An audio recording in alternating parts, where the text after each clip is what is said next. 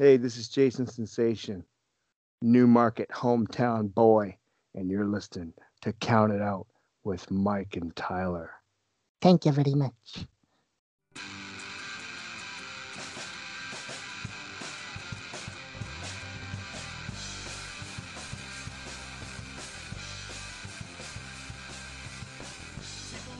Well, we are live, pals, and welcome to another edition of Count It Out with Mike and Tyler. For the first time in a long time, my name is Tyler, and I am joined by the one and only Reunited, and it feels so good. We Mahito, got the band back together, baby. it's been a long three weeks, my friend. It has. Fuck are you? Ah, man, it has been a very long three weeks. It just seemed like neither one of us could catch a break lately. Uh, every time we thought, okay, well, next week we'll be able to do something, and then uh, something always fucking happened. Um, Yeah. Our personal lives, uh, we won't go into anything, but our personal lives have been a little, uh, little fucking hectic. Well, and our professional lives have also been pretty busy as well. As you well, heard yeah. from last week, we have a brand new show. Got to give big shout out to Jay and Tyrone on the launch of the Good Friend Better Enemy podcast. Hopefully, you guys enjoyed the debut episode last week. Head over to our YouTube page at Counted Out Seven to check out Jake doing the Survivor Series. I think it's 2003. Is that the year it's uh, Team Austin, Team Bischoff, right? Yeah. I got a little sneak preview of uh, some of Jay's booking, and I'm just gonna put it out there, man. This is a can't miss episode. So YouTube, good friends, better enemies. We'll we'll hit up all the links on our stuff. Uh, but Jay and Tyrone are doing a great job. I, I'm really excited about this new addition to the team. Yeah, me too. Me too. Uh, I, I, like I said, things have been hectic. I've been busy. I personally haven't listened to their debut episode, but uh, I can't wait to, to hit it. And it only, uh, it only gets better from there. You know what I mean? Uh, once you really hit your stride in podcasting, and you feel more comfortable. The shows just keep getting better and better and better. So I, I see big things for these. Yeah, absolutely. And uh, uh, Jay and Tyrone did a great job of doing the Psycho Sid list there at the last minute when uh, we couldn't get the Vampiro list out. By the way, uh, I want to talk to you about Vampiro a little bit because I know we said we were going to do a Vampiro list. I don't know if I've talked to you about this, but I actually ordered the Vampiro Nail in the Coffin DVD, like the the. yeah, I haven't, I haven't watched it yet. I haven't watched it yet. Have you? Have you seen it? I, I ordered it. I watched it. It is fucking fantastic. I'm not surprised. Um, the first uh, documentary about Vampiro that was that came out in like 2005 or something like that was great. So I can only imagine what you do when you add another 15 years on. Top Well, of I took I, I took a couple notes if you'd like to hear about it. I would love to. Uh, so it starts off with him at one of the Triple Mania shows because he's a producer for for AAA, Yes, he is. and uh, you know he's talking about uh, how 86 percent of his body has arthritis through it, which is like that's Yeah. that's got to be so painful every day. Uh, and it, it just kind of showed some of his duties. Like he was dealing with a very intoxicated Jeff Jarrett at this time, and he was just livid trying to get Jarrett into the ring. Jarrett just, you know, he was just being a drunk asshole pretty much, right? He ruined his spot in the match. Vampiro was pissed about it. Jarrett's trying to fight people backstage, and you see um Karrion Cross actually was at this show, and and he was ready to beat the shit out of Jarrett. And Vampiro, Oh, you know, Jarrett called him a cunt. Just wanted to fight him. like it was fucked, man.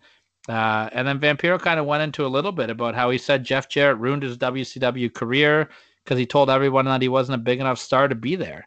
Jesus. So between him and Konnan, Vampiro had a pretty uphill battle joining WCW at the time, right? that, that that's kind of funny. Jeff Jarrett telling people that anybody doesn't deserve to be there in 1999.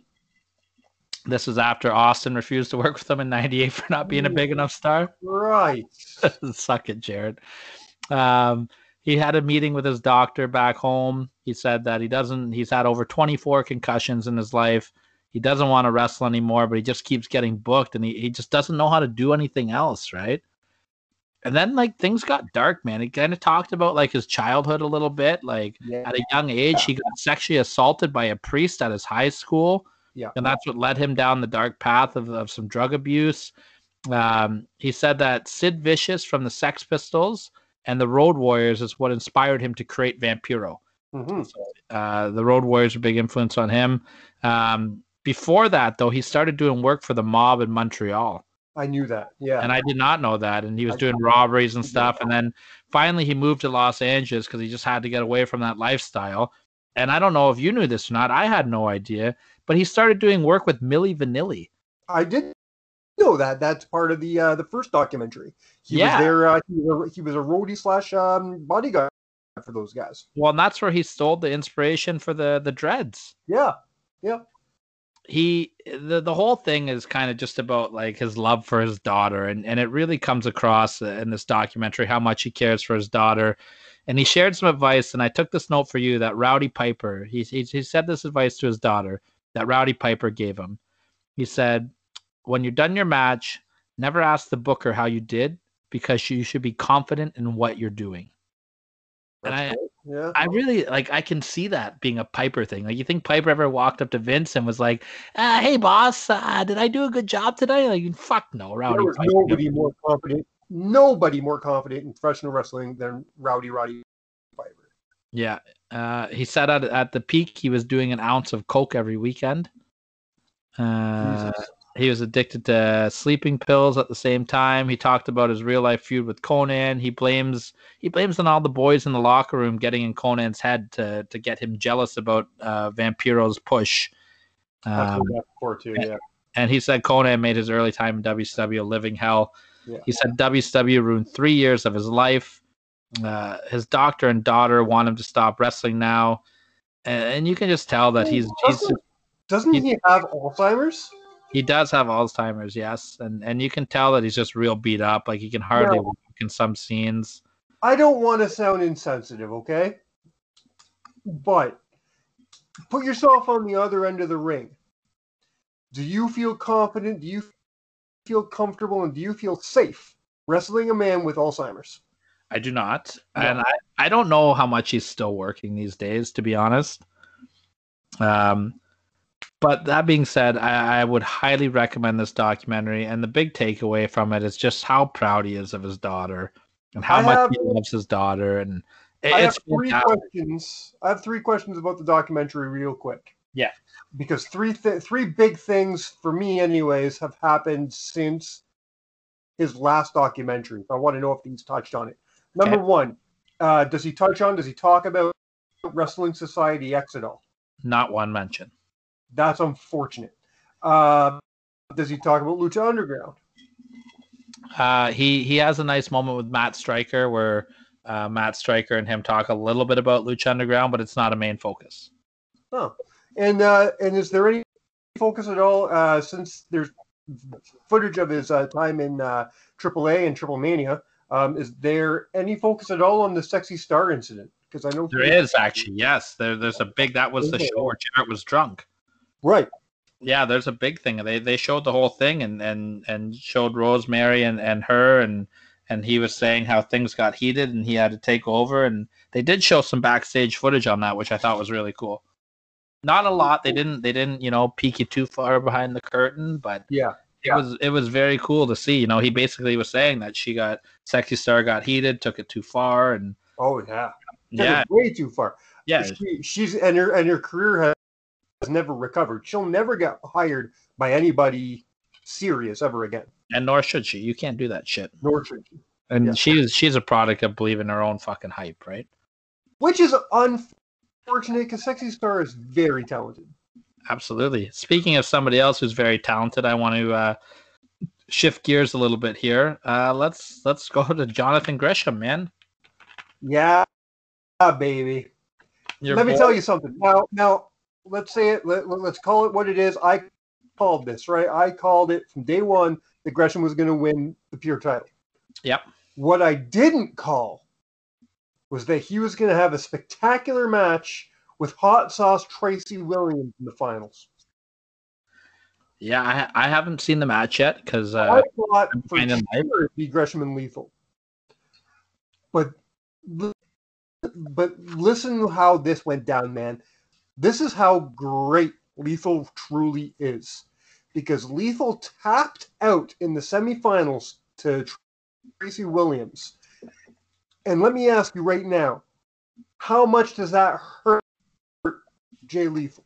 Not one fucking ounce. Not one bit. And even though Tracy Williams lost to Gresham in the finals, that fucking makes Tracy Williams. Big time. He t- tapped out Jay Lethal, and he had a he really showed his worth in a match against one of the greatest uh, scientific wrestlers alive today in the Octopus. Absolutely, and you know now it's going to be up to Ring of Honor, and it's going to be up to Tracy Williams to to capitalize on this, Mhm. and to you know, there's nothing worse than when you see a guy get this opportunity and they don't follow up on it. So hopefully, Ring of Honor does that. Exactly, exactly. And, and you know, uh, Ring of Honor has the opposite problem that, um, let's say WWE has. WWE has the problem of needing to fit all this shit into fucking what is it like ten to twelve hours of wrestling a week. They need to fill all this space, and it's hard. ROH has an hour a week. Yeah, You know, I love hour shows, man. I all wish the talent in a one hour show per week. So it's um it's a little difficult to get everybody to shine. I'll tell you So Tracy Williams really needs to make sure he's shining every t- every time he gets on that camera. Well, you know what though? ROH should start looking at NXT's hour shows. It, Tracy doesn't have to be in the ring every week. A promo backstage, a video package. You know what I mean? Yeah. I wish NXT Well, I- would to be an hour. I do like that ROH is doing a lot of uh, business with companies like uh, NWA and uh, uh, every once in a while Impact and maybe even AEW in the future. So we might even be able to see him kind of shine elsewhere while still being a mainstay in ROH. Uh, I've got one quick little sidebar, and then I've got a big topic I want to talk about before we move into the list, which we should probably mention what we're doing this week because nobody knows. Nobody knows. We are doing the top seven Survivor Series title matches of all time. Yeah, if there was a title match, and that means any title match, any title that has been defended at a Survivor Series, then uh, it's up for grabs for this match for for this list. So we'll break that down a little bit more in a minute here. I want to talk about Don Callis being on AEW. Yeah, okay, What do you think about that? I'm all right. I mean, I think it's cool. I, it wasn't it wasn't this like earth shattering, groundbreaking thing for me. I was like, oh, that's cool. Um, had he shown up on WWE, I would have been like, what the fuck? But AEW eh, Impact especially is no stranger to um, jumping around and, and doing things with other companies. I They're just think very open I think it's it. really cool that uh, on the same event you had uh, the AEW pay per view with an NWA women's title match and an Impact Wrestling uh, personality on the air. I think that's really cool. You know what? You you kind of made fun of me for it, but I'm sticking by it. Uh, a few weeks ago, I made a comment about how uh, right now in 2020 we are the closest to the old school territory days that we've ever been, Absolutely. and this is proving it right here. Because what did we used to see back in the day? We used to see the NWA champion go and defend his uh, his title in other promotions. It happened Yep. all the time. And it's it's very cool to see stuff like this happen now. So to see Don Callis at an AEW pay per view for no other reason but to call a match for a buddy of his, that's very cool. Mark my words. This is my bold prediction. Okay, uh, and maybe that'll be a fun idea for like a year end show uh, to do a prediction show next year. I think uh, the New Japan Pro Wrestling one event of their G1 card will be in North America with AEW's involvement. Yeah, I, you you mentioned that to me off uh, off air, and I have to agree with you. It's And- it and I think I think you're going to see guys like Kenny Omega. Uh, how cool would it be to see Chris Jericho in a G1 or even a you know an MJF or a Sammy Guevara? Like I just well, think Mo- Mox has already been involved, right? Yeah, Mox has been involved in them before. You know he's already going to be involved because he's still working with them, right? Yeah. Um, and just quickly while we're on New Japan too, uh, have you seen any of the booking that's going on over there? No.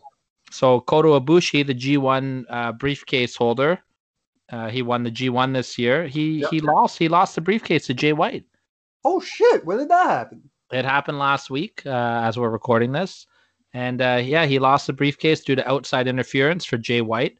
So Jay White is now going to be going to Wrestle Kingdom. It is a two night two night event again this year. Oh, yeah. So on, I, I can't remember if it's the fourth or the fifth. I believe it's the fifth. Jay White will be challenging, and uh, Naito said that Ibushi got robbed of this match because of interference, and he issued a challenge for night one of Wrestle Kingdom for the double championship match. So you're getting Okay, so and Naito, night and then the winner gets Jay White. Ibushi, Night one, yeah, and then the winner will face Jay uh, uh, Jay White the next night. yes, I'm loving that. Yeah. I'm a big fan of that booking. I'm loving that. Um, I had I have to really look. Have they really started to build the card for for uh for Kingdom? Yeah. Yeah, you're gonna get uh, Will Ospreay against uh, Okada for one of the nights. fantastic. Um, I can't remember. I can't Evil remember off the top of my head the rest of it. I, I, I just got to know what Evil's doing because they they've really been doing a good job with him. I haven't heard anything for Evil. I think we're getting Moxley and Kenta for one of the nights. Is I think. Kenta is the number one contender for the U.S. title. I might be wrong on that, so don't hold me to that. Yeah, I uh, I think that would be a I'll cool. buy that for a dollar. Yeah, I'm I'm down. I'm down with it this year for sure. Um, something I'm not down with right now, and I want to get your take on this, and and then if you don't have anything else to go with, we'll jump into the list after. I got this. two quick things, but they won't take long. So, so Okay, you give me your two. Give me your two first. Okay, well, one, uh, we'll go back to AEW for real quick second. Um, have you seen the uh, inflatable sex doll they've made of uh, Kenny Omega? I have not. Uh, what? It, it's like this rubberized. It looks like a, it's a uh, like an inflatable uh, uh, blow up doll of Kenny Omega. Oh wait, sorry, sorry, that's not an inflatable blow up doll. That's that's him on the stupid looking fucking video game. What a shit show! Everybody's fucking clamoring for it, for, for it because it's made by Uke. So they're like, "Oh, great! They made No Mercy, so they're gonna make this game look awesome." It looks like garbage. He looks like a fucking blow up doll. It's early. Oh, it's horrible. It's early. It's early still. Listen, I would love for it to be a good game. I don't care whether I like the uh, promotion at, uh, or not. I like a good wrestling video game. I mean, fuck, if the goddamn Juggalos can make a good one, you know, I Uh, think this game's gonna end up being good. I hope so. But right now, like, like just the, the graphics are fucking garbage as far as I'm concerned. Well, they're not done it yet. Mm. It's still in the early stages. And they should have kept it in the can then. For okay, so you and I are around the same age, and for all the listeners that are in their mid to early thirties will remember this. Do you not remember back when the back in the early days of the internet when you would start to get the early shots of the wrestling video games coming out and get excited about it? Yeah, That's what this was, man. It's gonna get better. I hope so. Just huh. and then and then be and then being presented by fucking Cody and or no, uh, Kenny and all them coming out looking like Steve Jobs. What the fuck was that? That's kind of funny. Stupid. What's your second gripe? What's your second gripe, Grumpy? My second thing uh, uh, is is a little better note. Um, have you seen the uh, the Mortician?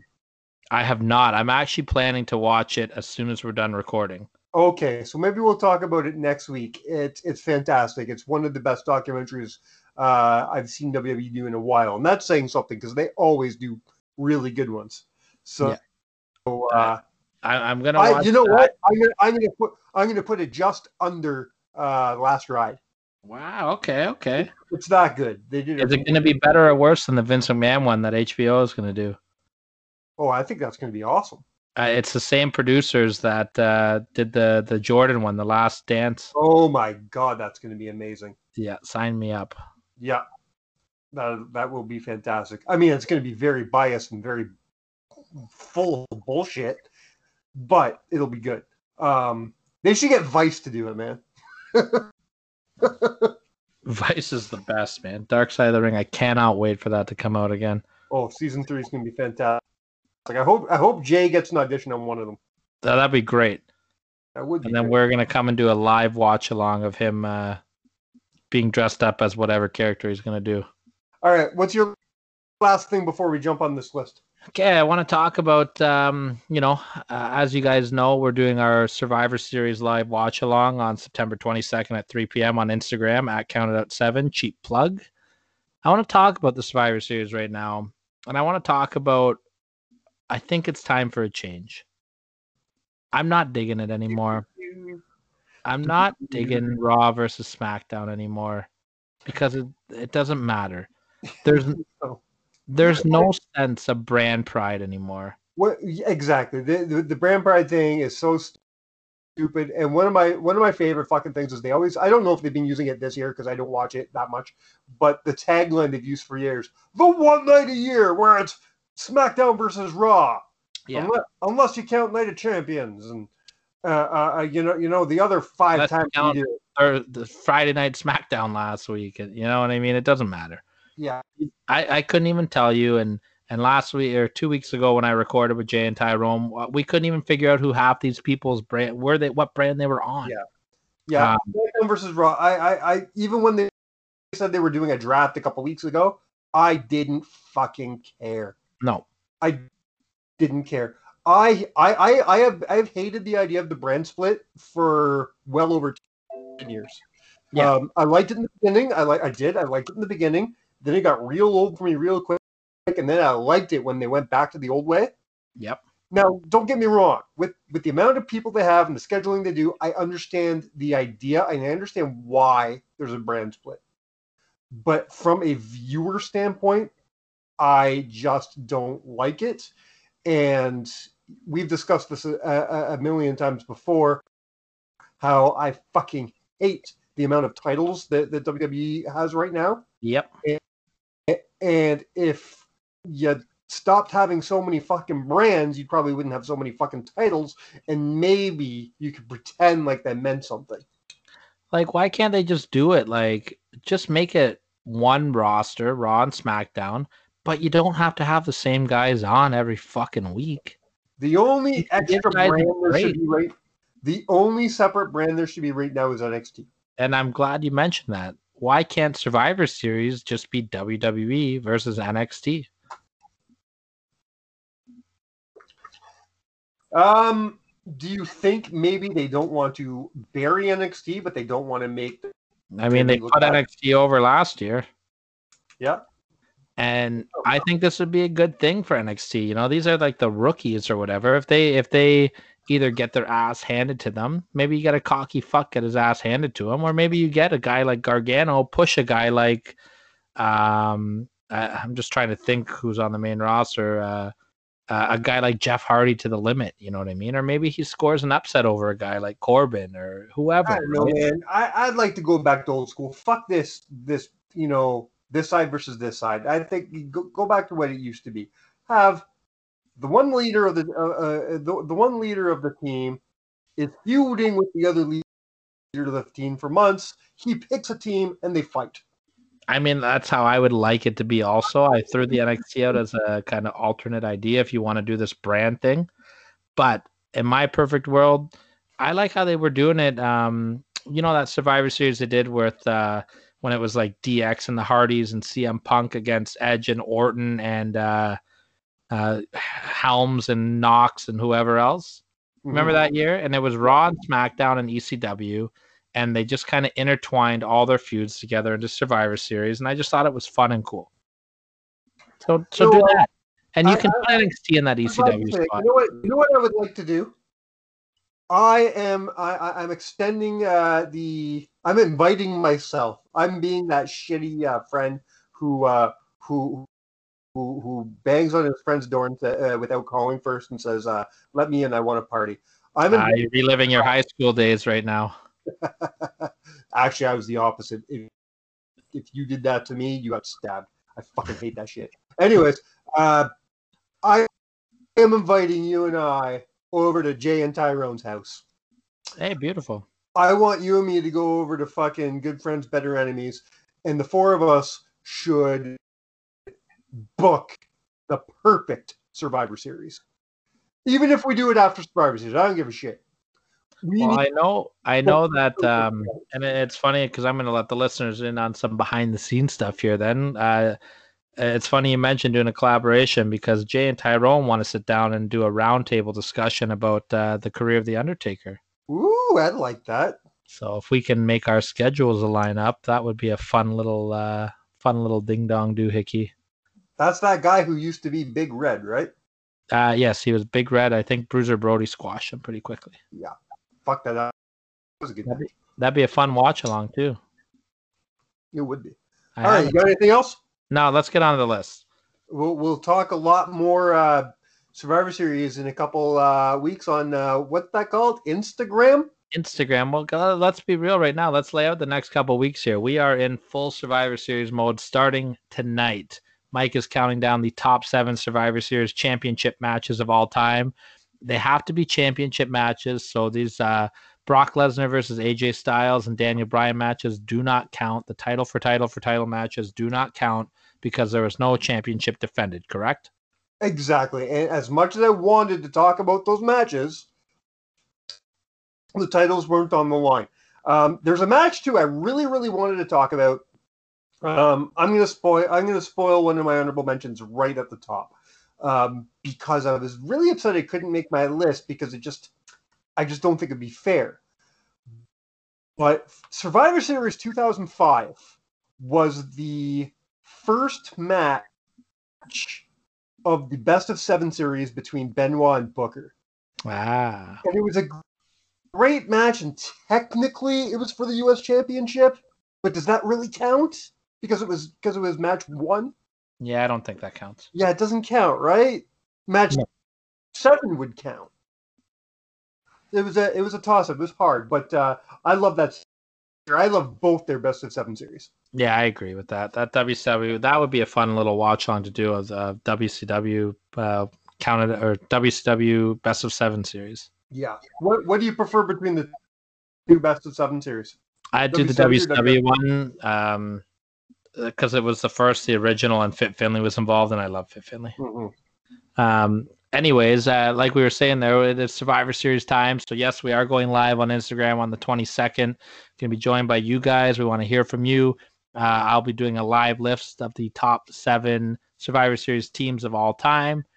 Enter, guys. There's still a lot of chances to enter to win that Survivor Series program. Hit up any of our social media at Counted Out Seven on Facebook, Instagram, or Twitter.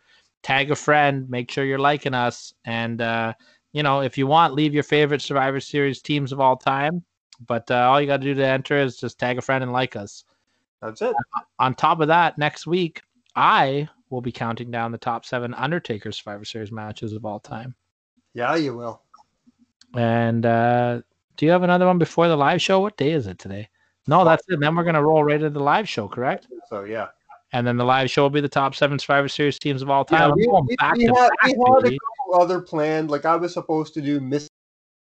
Survivor Series, and we had a few other planned, but unfortunately, just like we said at the top of the show, life got in the way. A lot of shit happened, and we just Card subjected to change. That's it. Yeah, because I was gonna do a two-parter of Survivor Series teams. Yeah. I mean, the list is going to be like, uh, there's not going to be a lot enough to talk about. I could still name my top 14 on the live show. True. I can do whatever I want. This is our fucking show, Our fucking show. right? If I want to call an audible because I didn't realize it was the right, third you know what? Before, of The before I get Undertaker. into my list, before I get into my list, I'm going to put you on the spot. Okay. I'm going to give you two names. Only two names. Ah, because shit. if you, if you pick out of these two names, uh, uh, outside of these two names, you're just fucking wrong. Okay. Who is Mr. Survivor Series? Uh, Or is it Randy Orton? who did, who was your first name? I, I was John making Cena. weird noises. John Cena or Randy Orton? Off the top of my head, I'm going to say Randy Orton.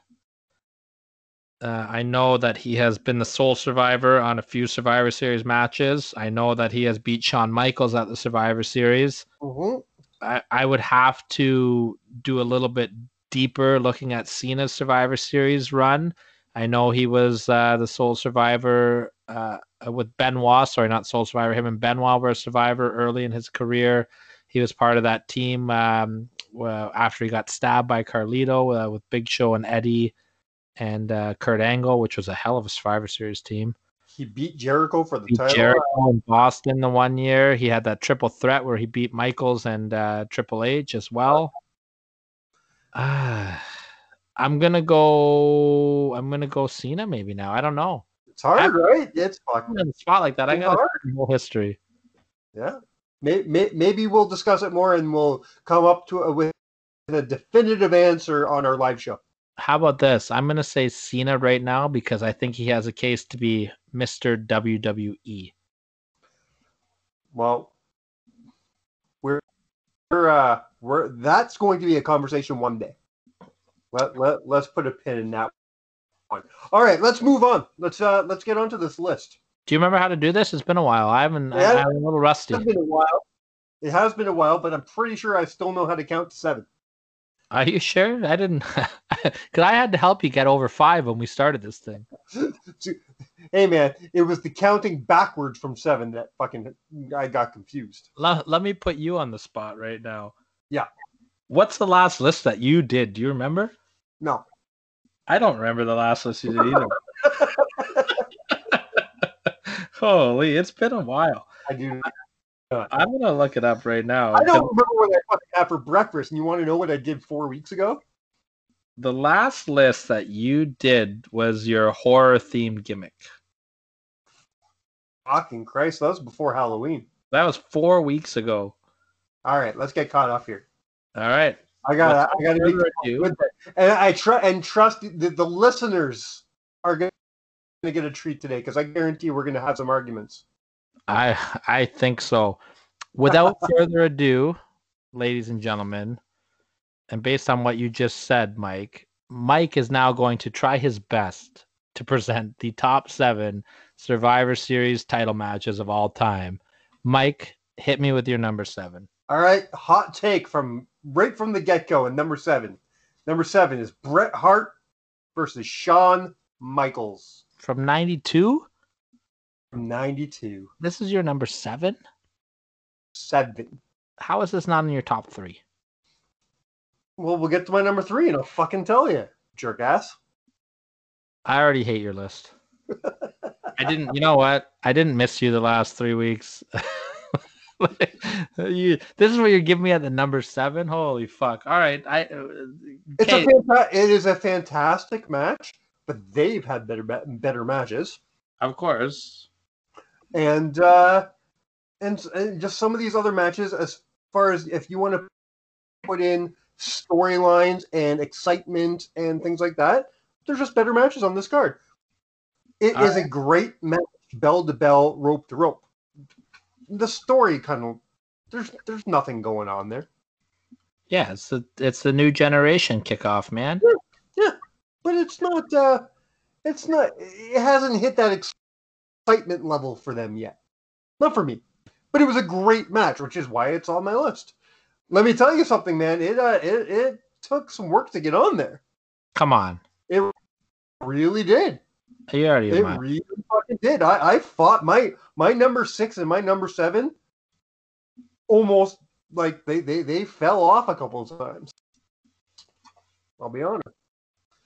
Speaking of my number six Hold on, that's Um, it. That's all you. well what do you want to say? I got a lot to say right now. Okay. Is there anything else? I, I don't tell me where if there is. Just just blink twice if this is a yes, as no one can see this. That's my joke. Is there anything else Bret Hart and Shawn Michaels we're going to talk about on this list? Of course there is. Okay, then I'll put a cap in it. I mean, I, I mean, I already fucking said they've had better matches. I thought that was a hint. Well, I mean, they've fought at other places in Survivor Series. Only one other place, maybe, but okay, okay. I'll let it slide. I will move on, and I will, I will fucking bitch at you Yes. whenever 97 comes up then. All right. Number six. Hulk Hogan versus The Undertaker. See, The now we're first- talking. Pardon me? Now we're talking. The very first time the WWE uh, WF Championship is defended in a singles match at Survivor Series. Let me take that one step further. The very first time any championship has ever been defended at Survivor Series. Very first singles match at Survivor Series. It's almost like we've done our homework, and I Right. haven't, I haven't done any homework. I'm not gonna lie.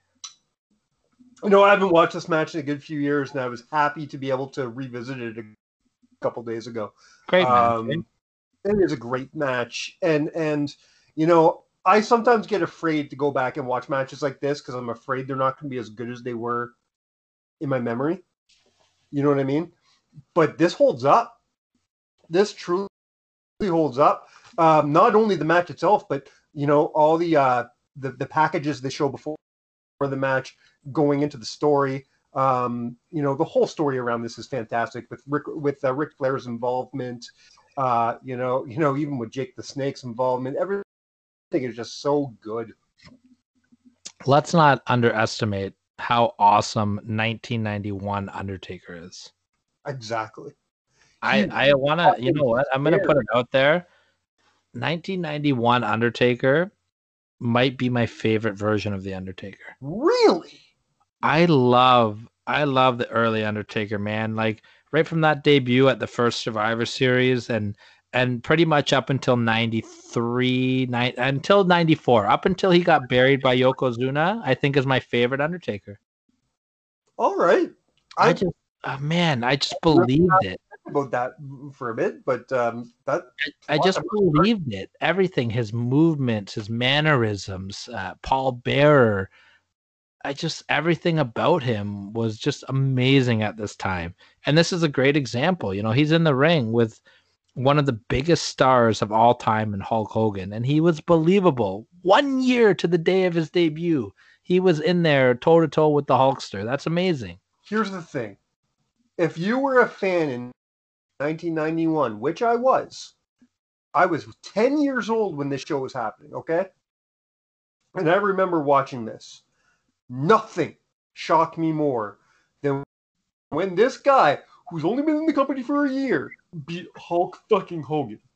Well, yeah, and if you ask Hulk Hogan, Nobody beat Hulk Hogan. Nobody.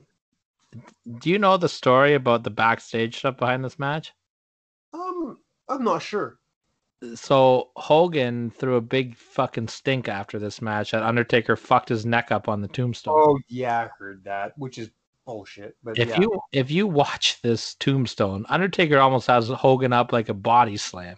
Hogan Hogan's head is at least fucking it it is more than a socially distanced uh, to put it in a relevant term right now. It is more than a socially distanced acceptable uh, uh, distance away from the chair. Like Yeah. it, it didn't even come close to the point where it almost looked comically bad.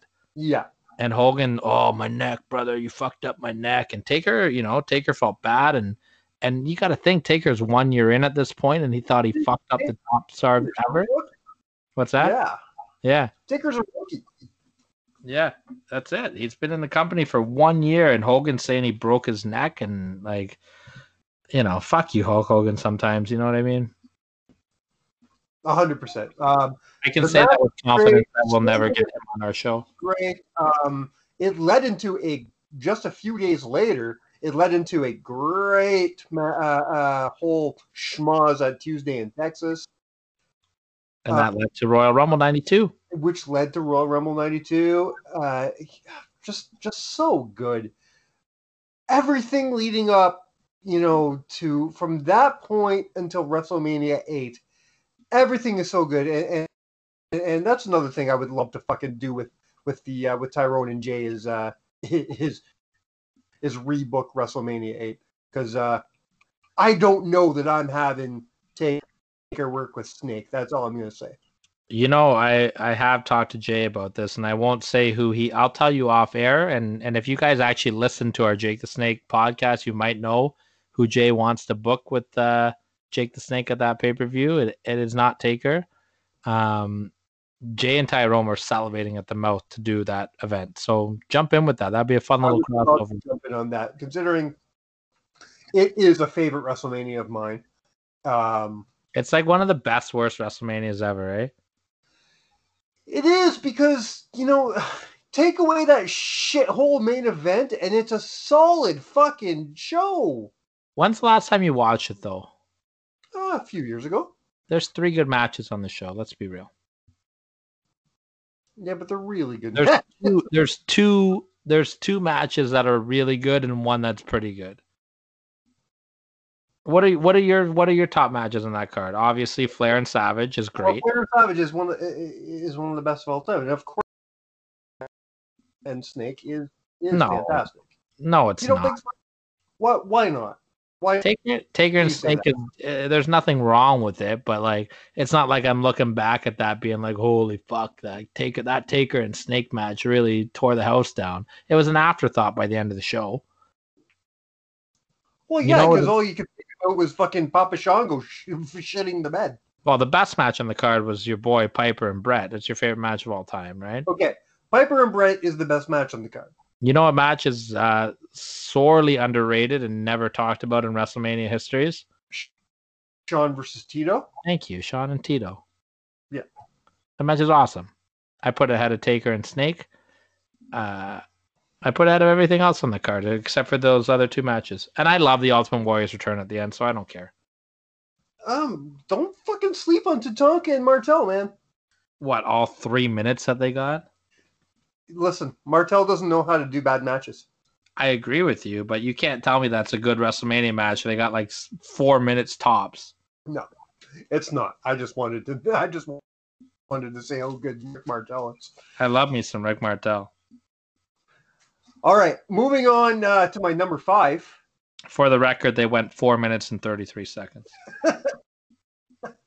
Moving on to my number five. This one is for you, my friend. All right. Um, you told me to rewatch this match, and I did, and, and uh, it made its way onto the list. This Um, is one of three matches in my head. This is from. Uh, I'm, I'm I'm just gonna give you a spoiler. I might as well have just put the whole fucking 2002 card on this list Yep. because 2002 might be the best Survivor Series ever. 2002 is Madison Square Garden, right? Yeah, Yeah, that's fucking awesome. what a fucking show! Top to bottom. I watched it in its entirety yesterday because I couldn't pick which matches to watch. Yeah, top to bottom. You got the first elimination chamber. The table match is great. Brock and Big Show is great. So I'm not going to bury anything because we're going to talk about the show a couple times, but we're going to start right now with Trish Stratus versus Victoria I told you. for the women's title. I told you that. I was driving to work the other day, and and you weren't gonna watch this match. I don't think, were you? No, I wasn't. No, I wasn't. I had one and only one women's match even considered for this list, and it was my original number seven. After you made me watch Trish and Victoria, everything kind of got shifted, and that match, which I'll bring up in the honorable mentions, got kicked off, unfortunately. I'm gonna go back because it's been a it's been a minute since I've watched this match, and it's been a minute since I've watched Bret and Shawn from '92. I'm gonna go back and rewatch all of them, and then I'm gonna yell at you if I think you're wrong. That's But fine.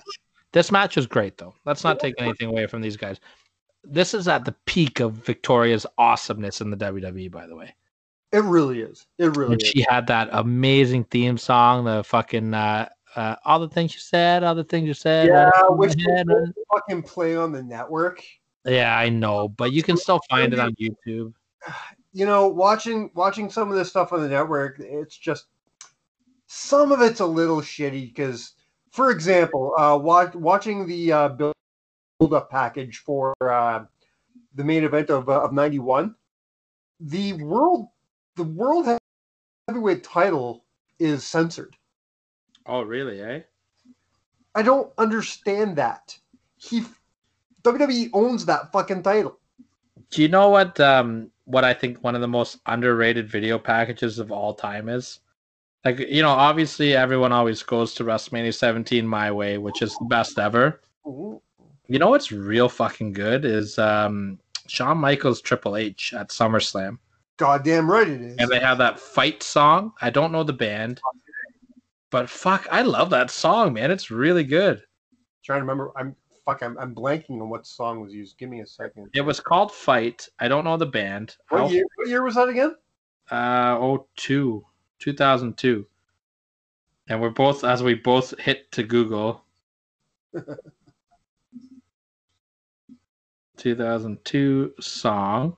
This is some riveting podcast. Fight by Jim, it was Jim Johnson original, eh? Oh, it's a fucking Jim Johnston song. Yeah, I'm, I'm going to play it right now.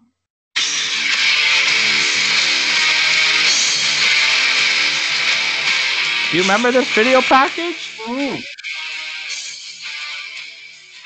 I do. Yeah. Jim Johnston. Right? I, I'm not gonna lie to you, man. I have been reaching out to Jim Johnston so hard for the last few months to come on this show, and I will not rest until I fucking get a hold of him. I that would be that would be a great get on the show. Um, and do you have anything else to say about Trish versus Victoria? I But we haven't said anything about it. other than other than the music, yeah, yeah it, it, it, was great. Uh, Yeah, man. Victoria's got Victoria got a busted nose. These girls beat the shit out of each other. Yeah. Um, you know, when you, I think maybe when you told me it was going to be a hardcore match, I kind of, I'm like, really, fucking Trish Stratus, really? I hate to say it, man, but I stay away from women's wrestling pre 2012. I do Trish because Stratus, man, was a no game. matter how- even, even the best women's wrestling of the 90s and mid 2000s is dog shit compared to anything of the last five, six, I mean, years. Bull Nakano and Alundra Blayze did some good stuff. yeah, but it's so fucking boring half the time. Everything from Okay, '98. yeah. You know what though? Once once Trish got going at the end of 2001, they did some good stuff, man. Trish and Victoria at Survivor Series killed Well, it. that's- Uh, that's the triple what I was getting at. I I stay away from a lot of women's wrestling from the 90s and the 2000s because for two reasons. Number one, a lot of it just doesn't hold up, Yeah. like talent wise. And number two, 99% of the time, the commentary is cringy as all. Well, yeah, because Jerry Lawler's a creep show. Okay. However, every once in a while, commentary aside, we get this fucking match that I forgot was as good as anything we're getting now. Yeah. And there's two matches that we're going to talk about today. One's on my honorable mentions, and one is my number five. Trish versus Victoria is just as good as anything that we've got. well, Okay, not just as good, but deserves to be talked about as much as anything we've gotten in the last 10 years. You know what? Take a look at Trisha's run after this too, right? She does Survivor Series with Victoria. Uh, I believe at the Royal Rumble, her and Jazz have a hell of a match, and then at WrestleMania, the three of them have a great triple threat match. Trish Stratus, people are always just like they hear the name and they're like, "Oh, legend, legend." I, I, I think Trish is still underrated, man. She was a scrappy little fucking tough fucker, you know. Yeah, you know what? Somewhere my good friend Matt Zuckerham has a boner and he doesn't know why because he loves Trish Stratus. So he's so happy to hear you say that. Um, me, I think I'm in that pile that that probably underrates her, uh, and maybe I should I need to go back and really pay attention to, to her stuff again. How Because- crazy is it though to say that a, uh, like a bona fide Hall of Famer and someone who literally carried the women's division and is a pioneer in that division during a time when nobody wanted to do it is underrated. Uh, but she is, man. And Trish went through the bullshit. good. She went through the Gravy Bowl matches. She went through the bra and panty matches. Fucking Santa's little helper. She did the diva stuff that the bullshit that you had to do at that time to to satisfy us creepy wrestling fans. And then she got in the ring and she was on par with the men. And um, let's be honest, and sometimes she was overshadowed. Uh, Lita is one of the greatest of all time. Yeah, but you know who really got overshadowed? Let's talk about the other person in this match, Victoria. Well, Victoria. Um, and, and another woman we're going to talk about a little later on. But uh, Victoria definitely, I don't think, got her her due. And, and, and we're not talking about friend of the show and current girlfriend of mine, Victoria, either. We're talking about. Oh, she doesn't get her due either. she's But, uh, eh? They're both both these Victoria. but- but you are also no Steven Richards, sir. That is fair. That is fair. But I wish I could be one day. I, I think I'd look great in a pair of Daisy Dukes. Uh, Victoria played Psycho better than anybody else. Yep. Victoria, I'm going to flat out say it. Victoria, I, I can say that also at, at my home life as well. just kid- I'm just kidding. I was, I was right there. Usually she probably doesn't listen at the 50 minute mark, so I might be safe on that one, just in case. Love you, baby. Victoria may have been. No, fuck it. I'm gonna say I'm gonna make the bold. Uh, Victoria was the best women's wrestler between in in the 2000s. Yeah, you know it's a tough argument to make, man. Her No, Trish, no, I'm I'm Jazz. take away take away, you know, push, take away uh, charisma, take away character. We're just talking athletic. We're just talking about what she could do in the ring. I don't think anybody could touch Victoria. Yeah, fair, fair. And And so- her psychology was No, because she as didn't have the opponents to really. Sometimes you're only as good as your opponent, right? Yeah. I know, I know. It, In this in, in this instance, if you're only as good as your opponent and your opponent is Trish Stratus, you're getting a match like this, and that's why it's number five on my best championship matches of Survivor Series. That's fair. And I know I sound like an internet douchebag when I say this, but uh, her psychology was also top of the notch. Amazing. Yes. All right, man. And I already mentioned this once, but the team up of her and uh, Steven Richards was gold. Stevie Night Heat, baby. Fucking we're gonna have to do a Stevie list one day. You know how much I love Stevie. That is fair. All right, moving on. Uh, since you said we're at the 50 minute mark, we should uh, start uh, trudging along. We're only halfway through here. Uh, we are on my number four, and uh, we're going to stick at 2002, buddy. Okay. And we are going, and I know you're not going to agree with me, and I don't fucking care, okay? So get ready. I don't fucking care. I stand by this. I watched this match twice yesterday. Just to just to make sure it deserved to be on my list, and it does. Storyline alone, shock factor alone, Big Show versus Brock Lesnar is a phenomenal fucking match. Yeah, this is a great choice for your number seven, Mike. I agree. Well, it deserves to be my number four. It does not deserve to be your number four. This It- match is fucking awesome. I'm not going to take anything away from it. It But was I'm- so fucking good. It was. Uh, you know, and, and with with Paul Heyman turning on, on, Lesnar, uh, Lesnar being so young and such a different character than he's been for the last ten years, it, it's so fresh. I like seeing that. You know, I I like like when Brock German suplexes the Big Show in this match. holy shit, nobody saw that coming. I, fi- I get it. I love watching Brock throw the Big Show around. Show- I want to say they probably pushed the Big Show, and Paul Heyman had a lot to do with this. They pushed the Big Show harder and made him look bigger and stronger than any other point in his career in this match. I, I was just gonna say it's the best booking of the Big Show in his entire career. Absolutely. When you have Paul Heyman saying the words, you can't beat him to Brock Lesnar, you officially made him the strongest man in the fucking company. And that's why I agree. This is your best choice for number seven. There's no way that this match is better than Bret and Shawn. I'm sorry. I'm I'm putting it out there. It had listen, we can't only talk about in-ring work. You have to talk about the full package if you're talking about matches. And it- other than in-ring work, the 92 match had fucking nothing. This match had everything. I, I'm not disagreeing that this match should be on your list because I love this match, and I, I don't want to come across like I don't appreciate this match.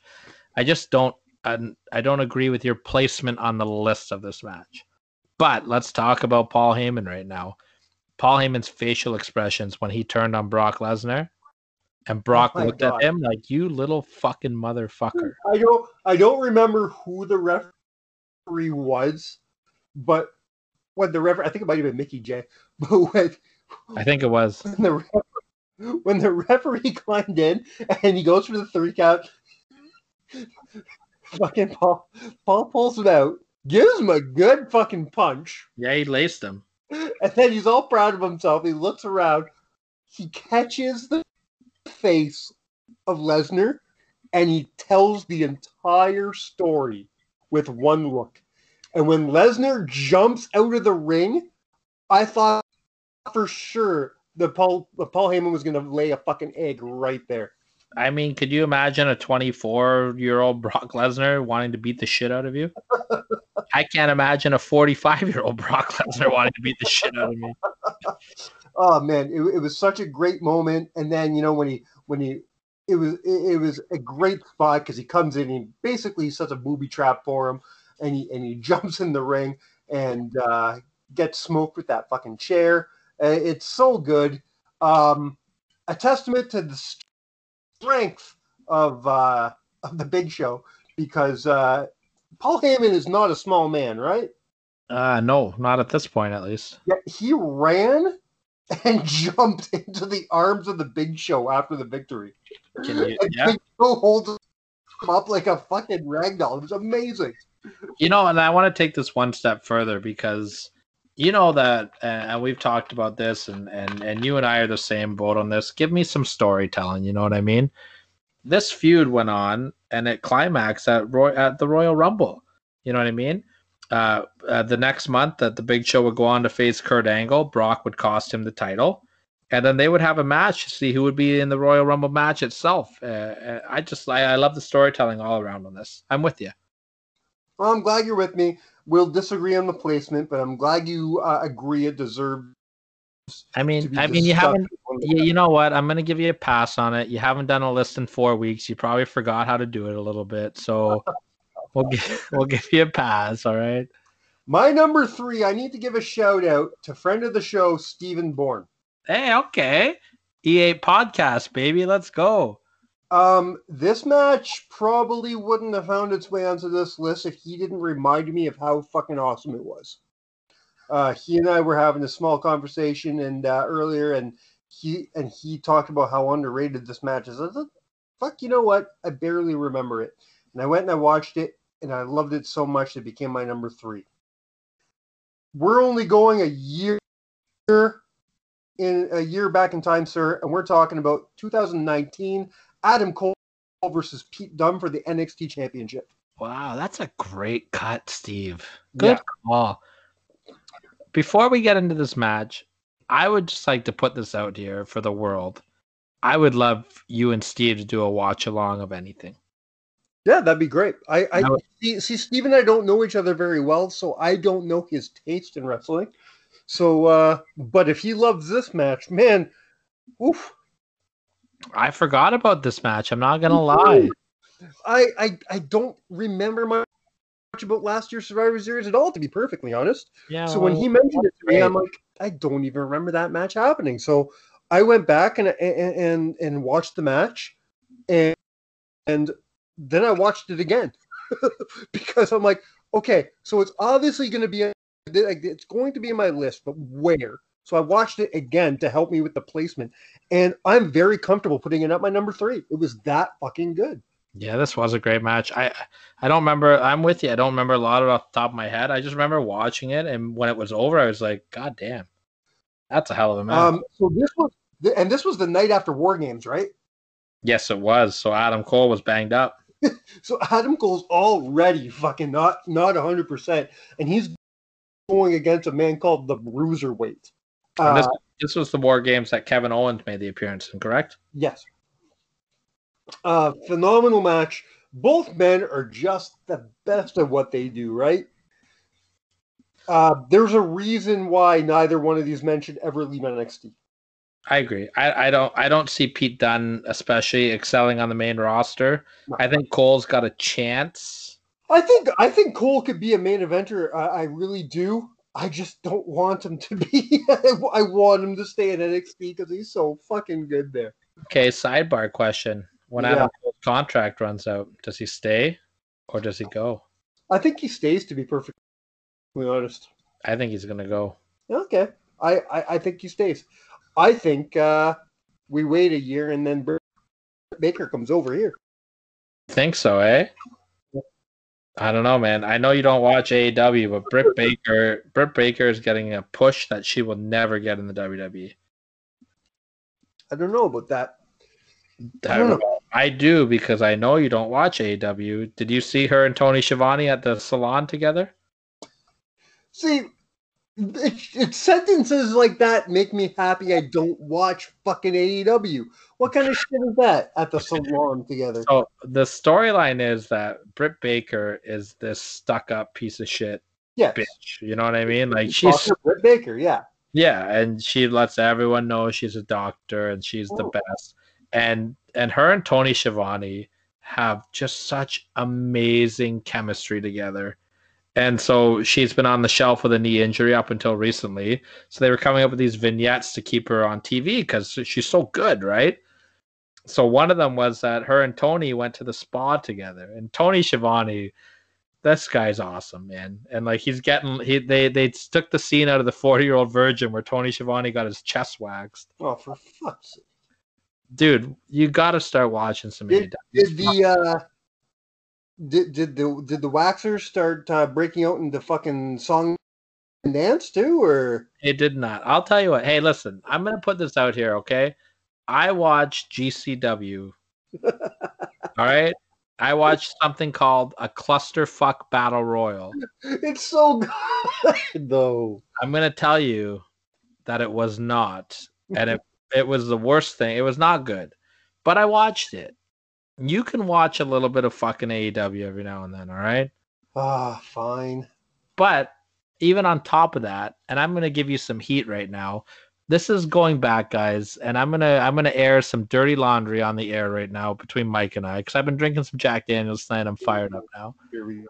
And you guys know what happens when I get the Jack Daniels in me, right? Mike and I did some pilot episodes of this show. You know where I'm going with this, Mike? No. We did four pilot episodes to test out to see if we liked each other enough to do this. Yeah. Mike liked me enough. I'm still I'm still the jury's still out for me on you, okay? I'm just kidding. I think I'm hilarious. Um, we did a show on the British Bulldogs, the top seven British Bulldogs. Holy fuck, are you still going on about this? I have a match that I have suggested that Mike needs to watch since last fucking March, February maybe. I think it was February. It was February when we did this. It was just pre-COVID. It is the British Bulldogs versus Joe and D Malenko from All Japan Pro Wrestling, and you have not watched it. And I watched a fucking clusterfuck battle royal. no, fuck you. You gotta fuck you, all right?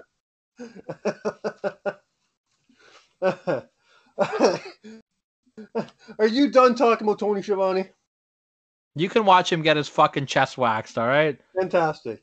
All right. I, I, I will say this. I will say this. If you would have told me five years ago there was going to be a show out there where Tony Schiavone was a better commentator than Jim Ross, I would have told you to fuck yourself. I'll tell you what, it's the greatest in the history of pro wrestling. Ask Tony Schiavone, he'll tell you.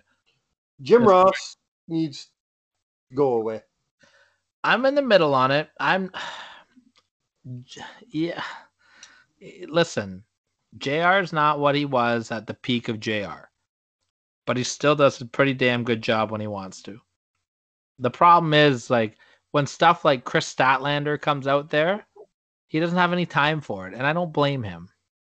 Not a Well, knock on Kris Statlander. A Fantastic. time for it. Look What's at the that? shit he had time for in the Attitude Era.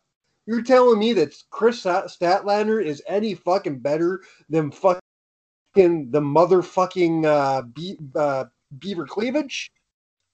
Well, Kris He'll Statlander professional shit over, but he won't put over a fucking talent like Kris Statlander. No, I don't buy that shit. But he does. He puts over her in ring talent.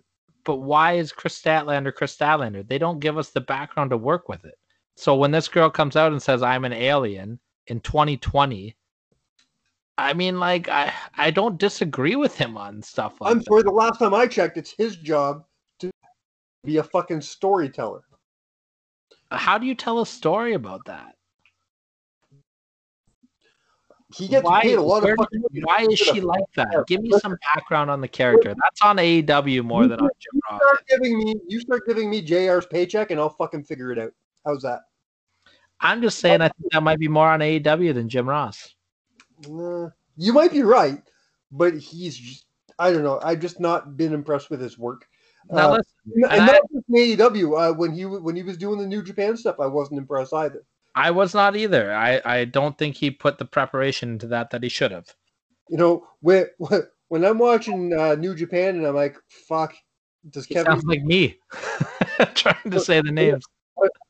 When I'm saying, "Please put Kevin Kelly back on the screen," I love Kevin Kelly. me too. But I shouldn't love him more than JR Should I? You want to know who I love on commentary on a totally unrelated topic? Is Don Callis. As you should. He's fucking the best, man. The credit I Oh, forgot. I forgot how good he was at calling matches. I remember back in, in, in the late '90s when uh, the Jackal used to jump on commentator uh, commentary when the Truth Commission was fucking going or whatever, and it was gold. I'll tell you what. You give me Kevin Kelly and, and Don Callis calling Kenny Omega and Okada. That's fucking I'll That- put it up there with any team. I'll put it up there with Gorilla and Bobby. 100. percent Right. All right. So uh, Cole versus Dunne. Anything else? I love how we never talk about the matches. We just Right. get sidebarred off. I don't have anything else on it. This match a fucking great awesome. match. If you haven't seen it, go watch it. There's there's not a whole lot to talk about. It's just a really good fucking match. You were at the Uh, Takeover Toronto show, correct? The uh, SummerSlam weekend. Pardon me. Well, you you were at the Takeover Toronto show SummerSlam weekend, right? Yes, I was. Yeah. So you got to see Pete Dunne live. Who did he face? Triple threat: Velveteen Dream and Roderick Oh, Strong Yeah. match. fuck Yeah. Yes. What I- did you What did you think about Pete Dunne's presence uh, as a live performer? Because I thought he came across incredible live. I think so too. I'm trying to remember. I I, I may have been drunk, but I I'm I uh Oh, I blacked out on SummerSlam after halfway, halfway through Randy Orton and Kofi Kingston. I don't remember anything. no I I, I think I think he was uh he he was he definitely had stage presence. I can say that much. And Adam Cole, man, what a superstar in that building. I actually met Adam Cole. that That building, man. To hear the the crowd go nuts for that man is just insane. And then So when I- we were walking home, we were walking from the stadium from from from the ACC to our car, and people, no matter where you go, all you had to do was yell Adam Cole, and you'd have fifteen fucking thirty five people all yell baby down the street. It was amazing. And and- Adam Cole. and Adam Cole's got that fucking thing, man. I met him that day, the day of the show. Eh? Uh, yeah, you did a um, what's it called? Uh, He was doing a he was doing an autograph signing at the real at the real sports bar in front of the building. mm, And I walked up to him and I said, "Listen, man."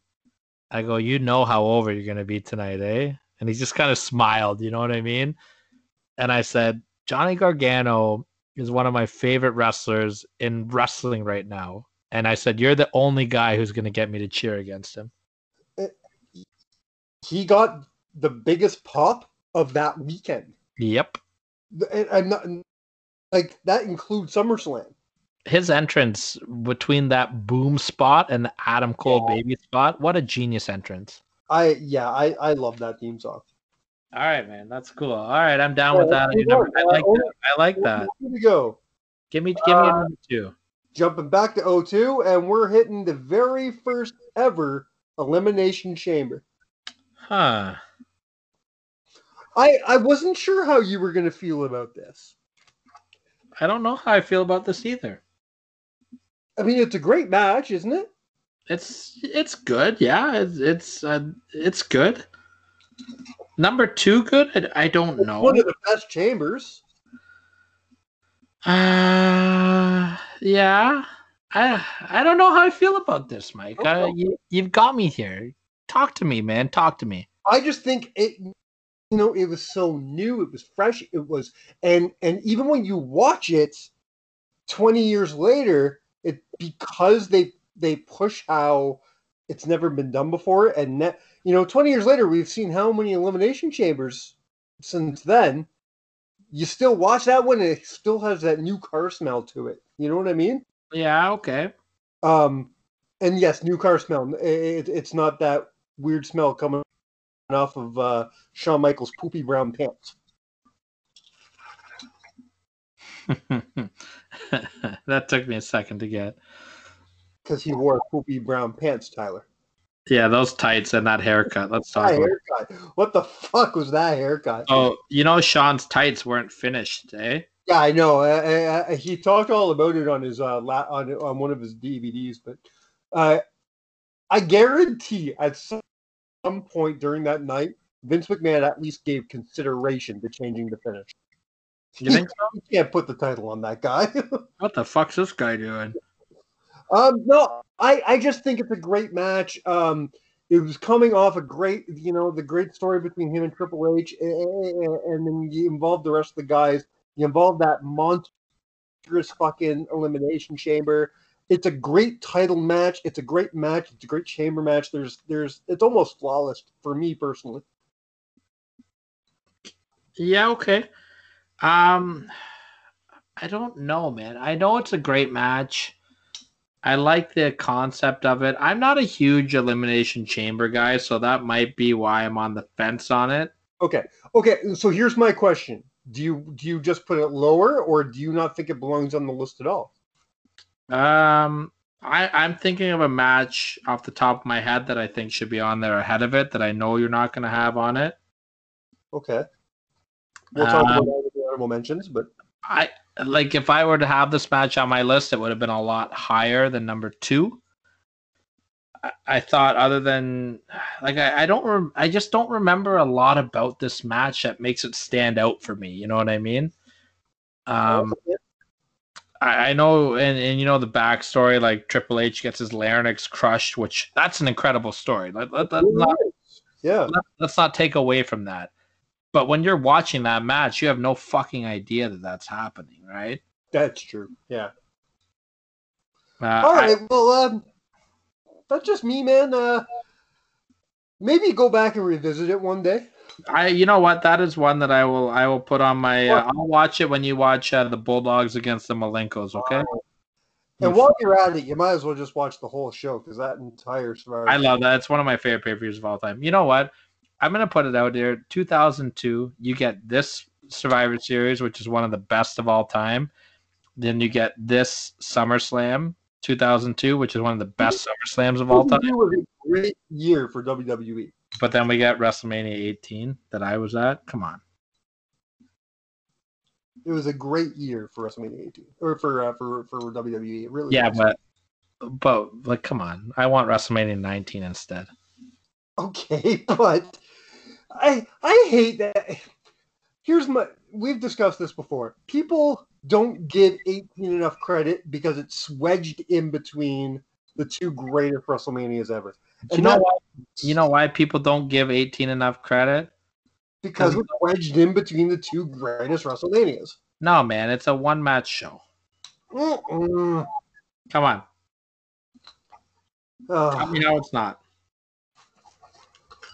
Kurt Angle and Kane. You remember that fuck, one? that. Ta- fuck that. Taker Triple H was awesome. Sorry, Taker, Taker and Ric Flair. Taker Yeah, and Ric Flair was Taker a Ric Flair. It, it was a great match, and so was Triple H and Jericho. But that's it, man. The rest of the card sucked. I was there in the ninth row. DDP pushed me. Fucker. I still do his yoga though. we need to have a top seven list of uh, uh, the things that wrestlers have done to traumatize you. Oh fuck, man. Paul Between. Keith pushing you and Paul Bear. Why do you think I haven't watched that Paul Bear documentary yet? Um, speaking of which, uh, um, we need. I was supposed to have uh, a friend of the show, Adam Colton, on the show last week, and it just didn't happen because of stupid shit. But uh, very, very soon, we need to pull on Adam Colton on the show, and I'm going to force him to tell you a story. And Adam, I know you're listening. All I'm going to say is I'm going to make you tell the Maven story right here on Counted Out. I can tell you a Maven story right now if you want Oh, one. God, you have a Maven story? Oh my god, yeah. All right, very quick Maven story before the number one. Yeah, because we're still we still got enough time before we drag on over where we want to hit. So uh, it was the night after Steve Austin's return to the WWE at the No Way Out pay per view.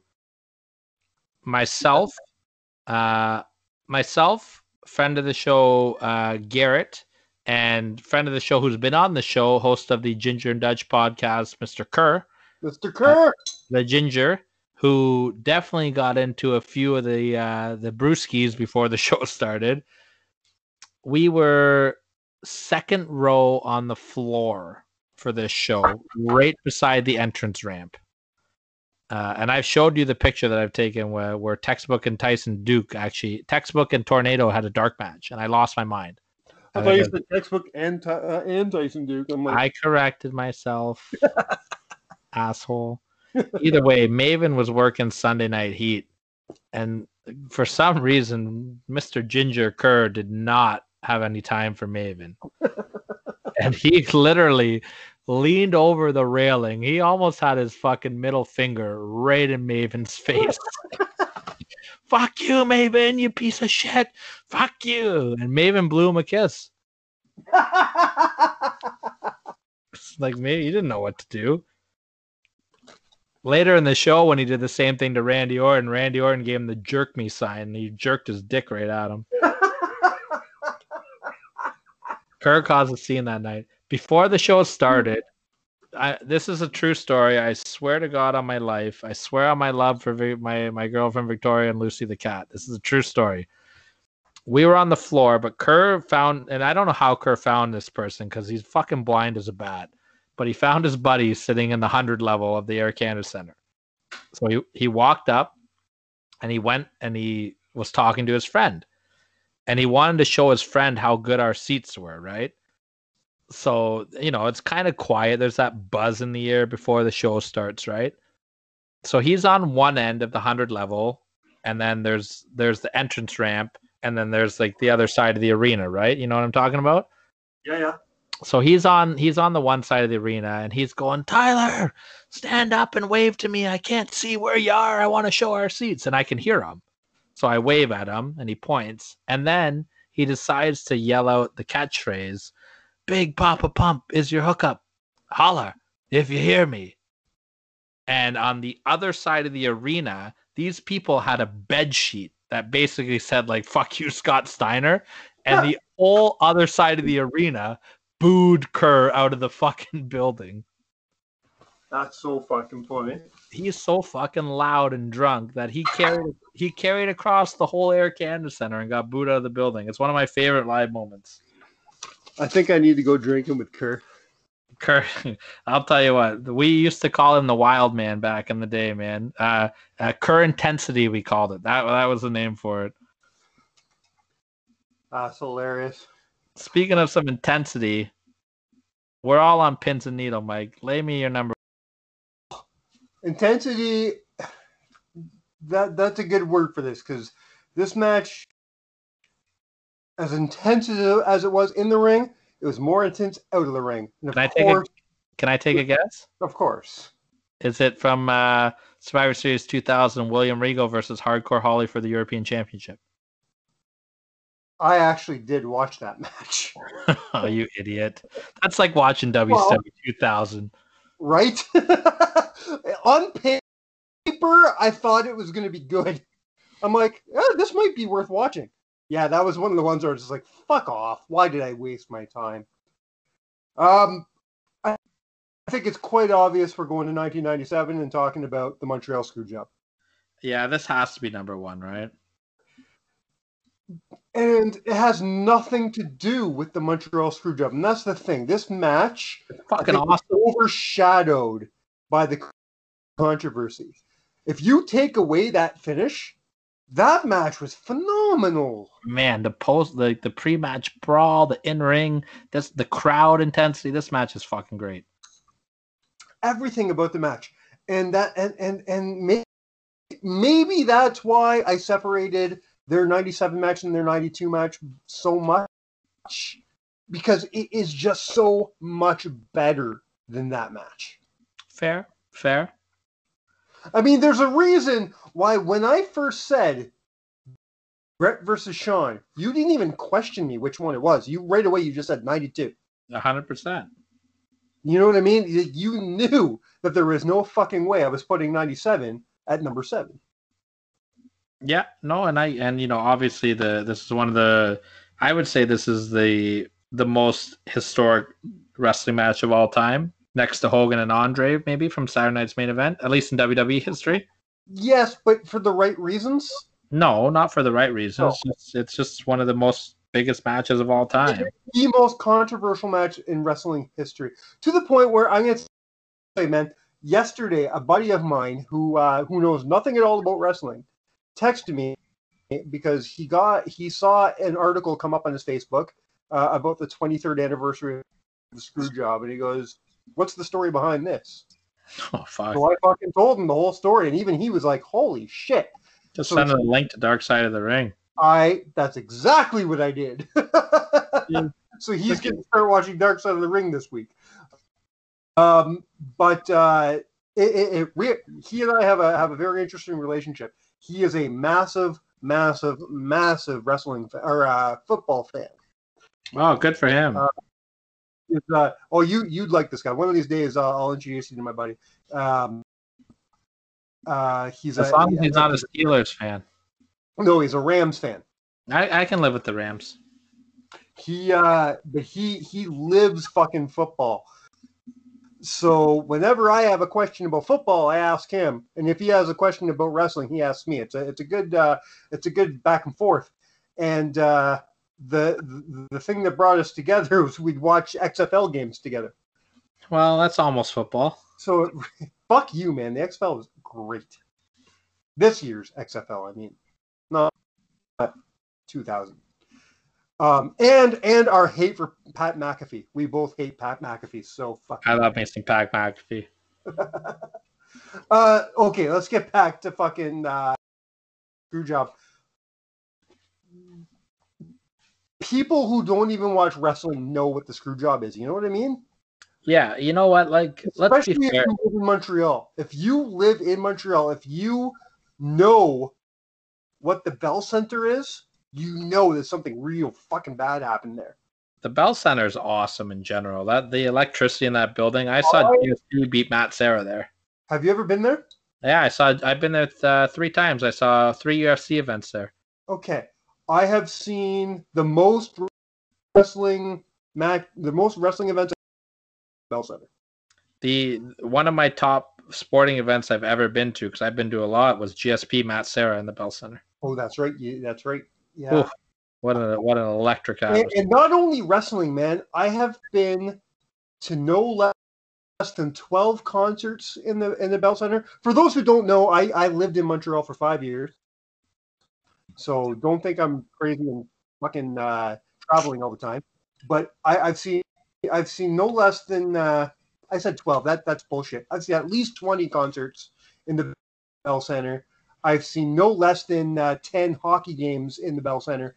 And no matter what, man, the electricity doesn't matter if you're watching wrestling, hockey, music, it doesn't matter. The electricity in that building is unfucking matched. So I would say the Bell Center is our Madison Square Garden.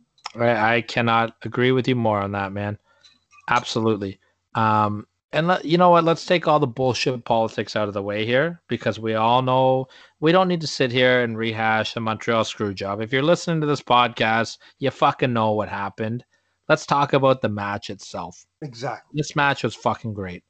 Uh, The I bill, don't disagree with your going into match was great because they they blurred the lines between kayfabe and real life. Shawn was at the top of his game heel wise. Let's be honest, like he was the biggest heel in wrestling. Everybody hated Shawn Michaels. Yep. Well, the guy was dry humping the Canadian flag. I wanted to beat the shit out of him. I was in grade eight. And let's and and let's talk about this as Canadians. Can you remember a cooler time ever in wrestling? I never before and never since has the wrestling world been so divided between, you know, a man has never been a heel in one country and a face in another. It's my favorite time period in wrestling history.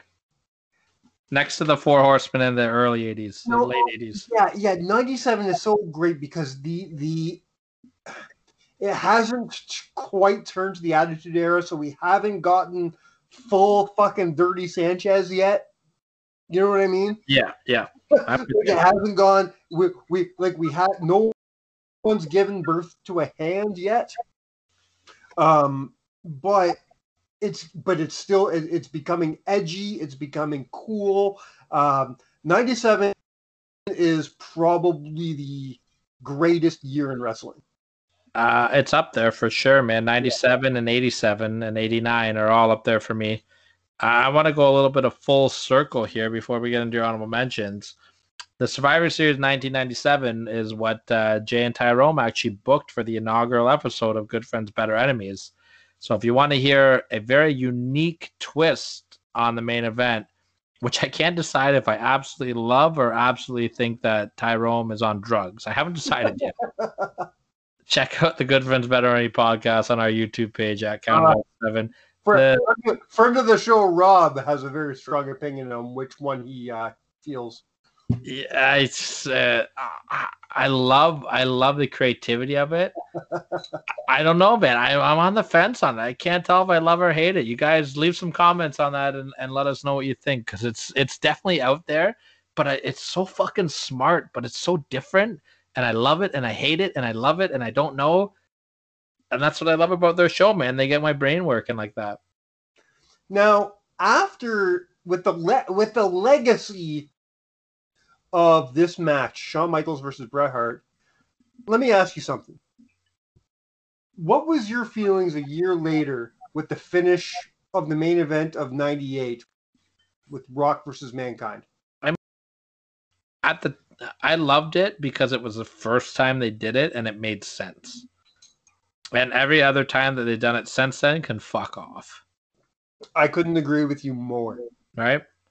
Maybe it was a little. I Listen. No, you know what? It wasn't too soon. I think it was perfect. If, doing it in '98 made sense. If and then and because of who Vince McMahon was and where the character was. Absolutely. If they did it at any other time in any other place, it would have been stupid. It wouldn't have made sense. Yeah. What a great way to turn the rock heel. What a great way for Vince to be a fucking dick. And at the time, everyone was in the WWE was like, fuck you, Bret Hart, anyways. So like what a way to be like, fuck you, Bret Hart. You know what I mean?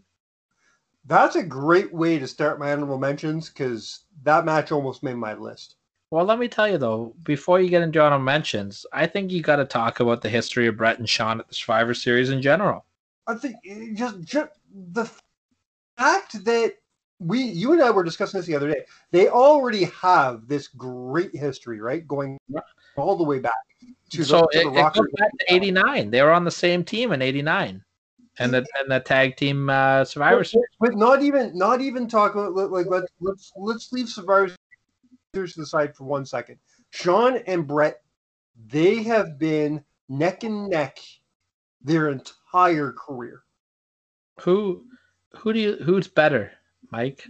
In the end, I'm putting you on the spot. Their careers Oh. are both done now. there there's no spot. It is, will, and always it, was, is, and will always be Shawn Michaels. Yeah, you know what? Like I, you guys all know Oh, I'm, I'm, a. I'm a Bret Hart guy, but I, I think If Shawn Michaels. me- if you want to ask me who's the better scientific wrestler of the two, I'll give it to I'll give it to Bret. No, if- complete package, man, and, and I don't think you're wrong. package. Is Shawn Michaels the greatest wrestler of all time? Like complete That package. is hard.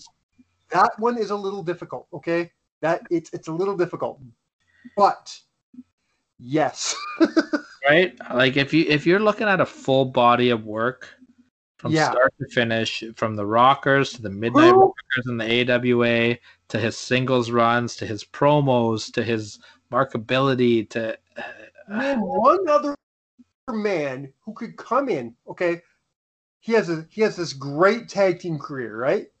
yeah, Then he has this great mid card career, right? yeah, yep. Then he has a phenomenal main event career. And then he goes away. Then he comes back and has the best career ever. Who the fuck does that? I man, I think Shawn Michaels might be the greatest of all time. Shawn, Shawn Michaels is the greatest of all time. Like, just take a look at his body of work. And you know, yeah, still you want to use a dickhead, this, that, the other, but Ric Flair himself will call Shawn Michaels the greatest of all time. I mean, That says something. not wrong, you know. He's not wrong. And and, and I'm gonna be honest with you, man. fucking, I texted you this the other day because I was I was getting so angry. Bret, I love him. Okay, I hate him, but I love him. Yeah, He's one of the greatest wrestlers in history. Okay, but fuck, does that man shit the bed on promos? Ah, man, The you know what? The only time that man could cut a promo was in 1997. From no, from '96 onward, he got real good. 96, 97, he was great. He had that great promo at Survivor Series where in Madison Square Garden where he said, "It's not a church, but it's holy ground." Yes, that's great. And he had another good line around that time where he goes, "I'm not greedy for money, I'm greedy for respect." And I like both those lines. But but then you go back to '92 and he says, uh, "I I, I think that uh, Thanksgiving is a very is one of the most special times to, to give thanks." Yeah, he had some troubles, man. But he's but you know what though? He's always admitted that too. Uh, it's just painful, and, and, you know times like that you're like. I know why they put Anvil with Owen, but maybe Anvil probably should have stuck with Bret at that point, Well, just to do his promo. you know, like we just talked about, let's let's get back to to Shawn and Bret though. Let's look at their Survivor Series history. They Yeah. teamed up in '89. Uh, they were '92. They fought each other, right? Yeah. Uh, in And, uh, '80, in '89, the Anvil teamed up with Shawn on the Warriors team, right? That's right. That's right. Uh, In and then what was it? Ninety three. '92, they fought each other. 93 93 Shawn had the Knights against the Hart family. which is the start of the Owen versus Bret feud.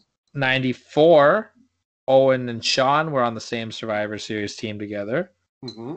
95, which this match should have been on your list, Bret and Diesel fought each other, who was Shawn's bodyguard at one time. And then 97. Yeah, they're uh, you know, f- fuck, forget Mister WrestleMania. You want to have the greatest WrestleMania tandem of all time?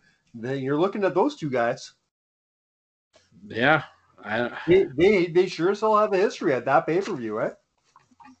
I- And for, it, and for it to go out the way it did is just kind of Okay. apropos. by WrestleMania, meant Survivor Series, right? Oh, I'm sorry. Yes, I don't. I am uh officially. Let me count my bottles. I am seven grosses deep. Well, good for you. You're getting Survivor Series numbers, eh? I'm uh, I'm four stiff Jack Daniels deep right now, so Yeah. we better start bringing this bad boy home. I gotta tell you, Mike, there are there are three matches that I thought were gonna be on your list. Okay. One of them I get being an honorable mention.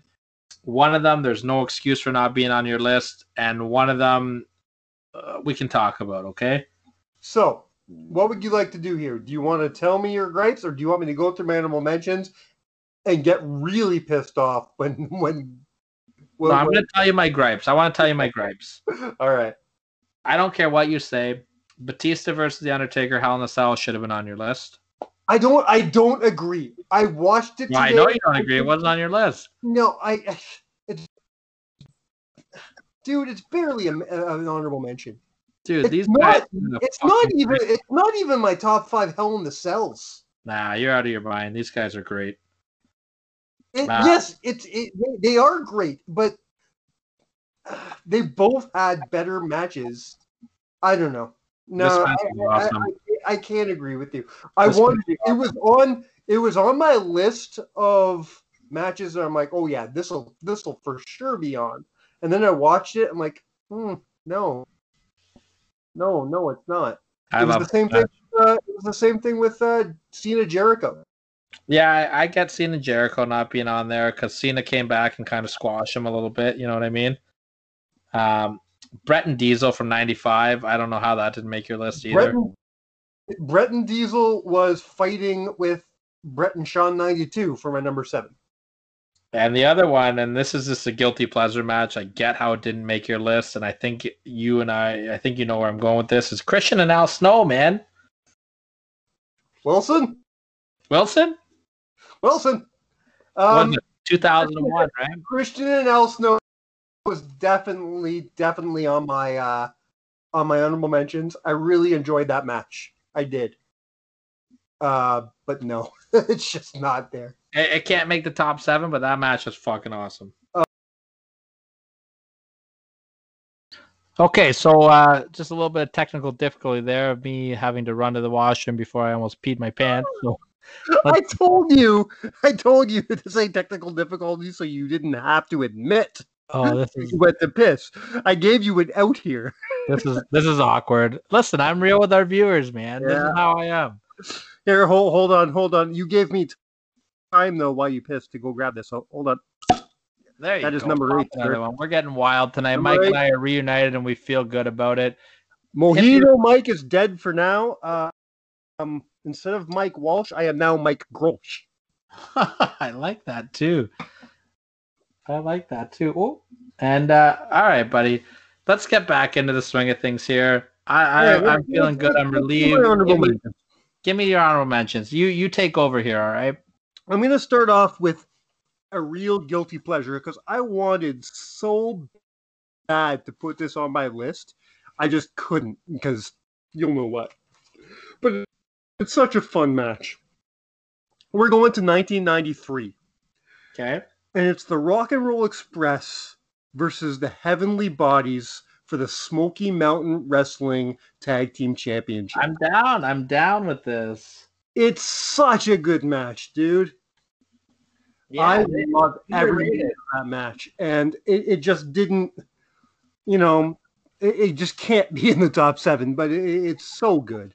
You know what? I I have two fond memories of this match. Is uh, the interaction between Gorilla and Bobby in between changing the commentators because this is right before Bobby left the company. I think he left Right. the next night actually. Yeah, like right. and uh, and they did that spot with the um where they did like the roll roll roll your boat stretch your dick out spot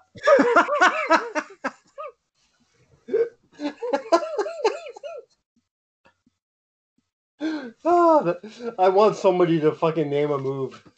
the roll roll, roll your boat stretch your dick away Yeah. That's fantastic. i'm down yeah, so that's that's my first guilty pleasure. Uh, not even guilty pleasure. That's my first match that I really, really wish was on the list. Um, the second match. Remember when I, I told you that up until you reminded me of the Trish versus uh, Victoria match, yeah I had only one female match in consideration. yeah and that was From 2000, Lita versus Ivory. is this where lita gets busted open Yeah.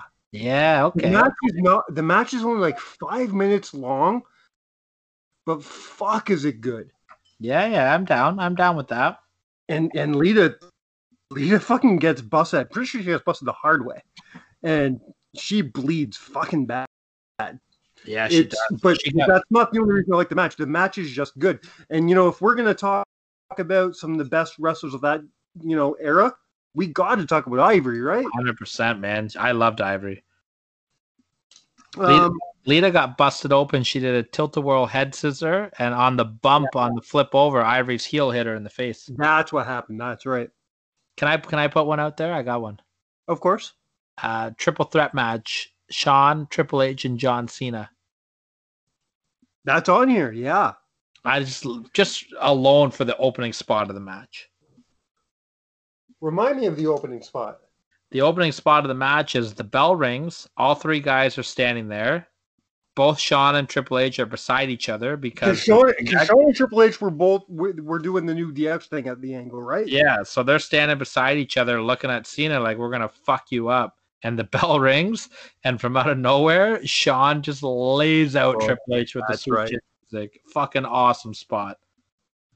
And the Um, only, and, we, and already, uh, we already talked about Booker versus uh, Benoit, yeah, can I can I go one more just because it goes hand in hand with that? of course. Same pay per view, uh, Taker, Jericho, and Big Show, just for the "I'm from Winnipeg, you idiot" spot.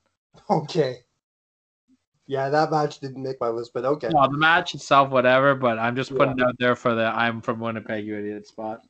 Um, going back to 2000, uh, Angle versus Taker Yeah, yeah. match. Uh, this is just for you. 2001, Edge versus Test.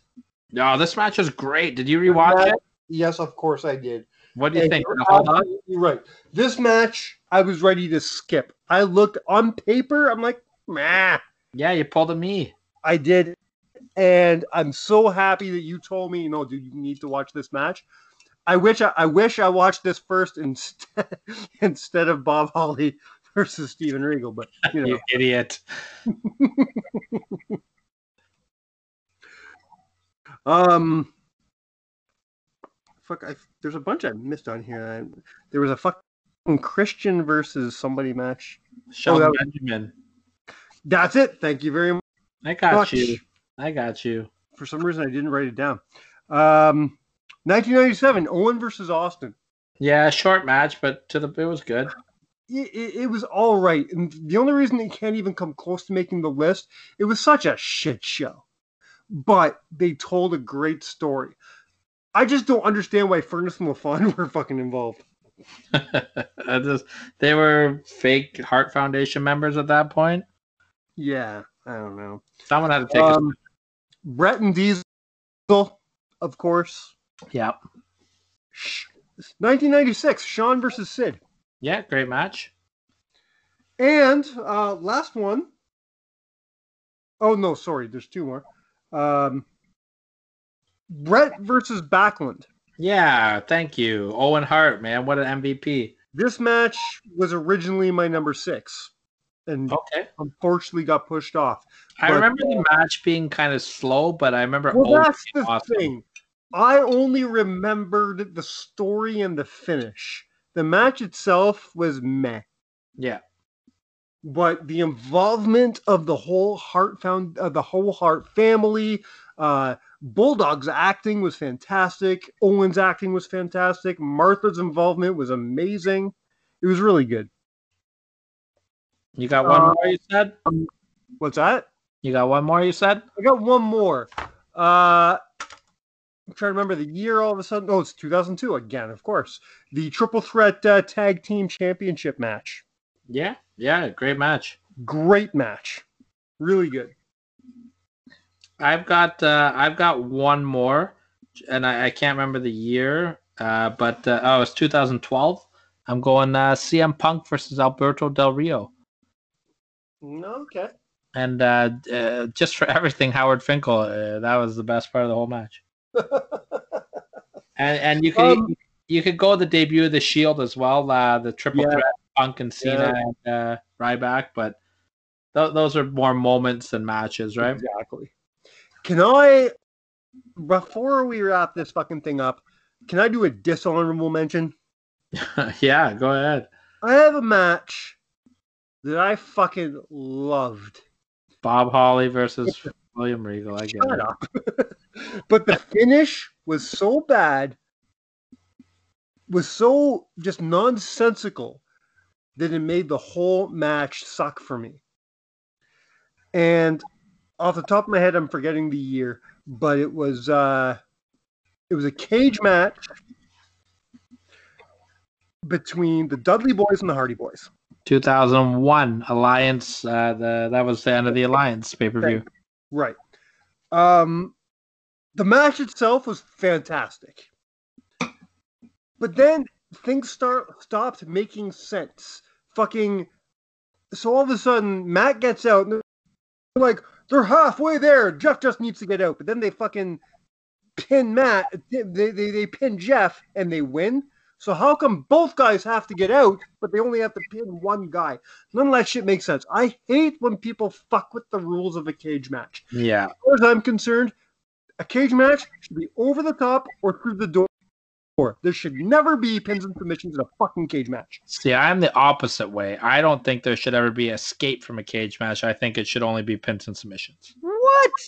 Yeah, fuck it, man. You're trapped in there. So Why? you, you, so you just cage match is to That- trap you That's to called a Hell in a. Cell match, sir. No, I don't. No, listen. You're gonna get put in a cage. It's to keep people out, and it's to keep you in. It's to blow off a feud. I, I'm the opposite way, man. Well, You you give put me- a you roof give me on it, Magnum and it Hell in Tully. I'll take Magnum and Tully any day over uh, an escape the rules cage match. Magnum and Tully is the best cage match of all time, so I'm having a hard time arguing with you. That's why I picked it.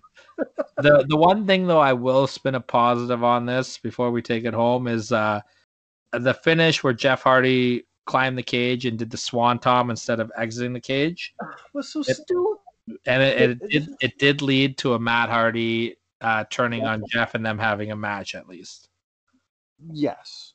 So at least Um, they made sense of it. Like fuck you, Jeff Hardy, you glory hound doing the high spot, win the belts. Yeah. Save our jobs that are on the line because we don't know who's gonna win.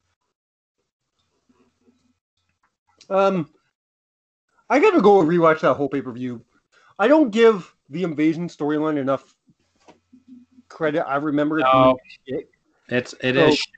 Do so- not do not do not think anything more of it other than it was shit.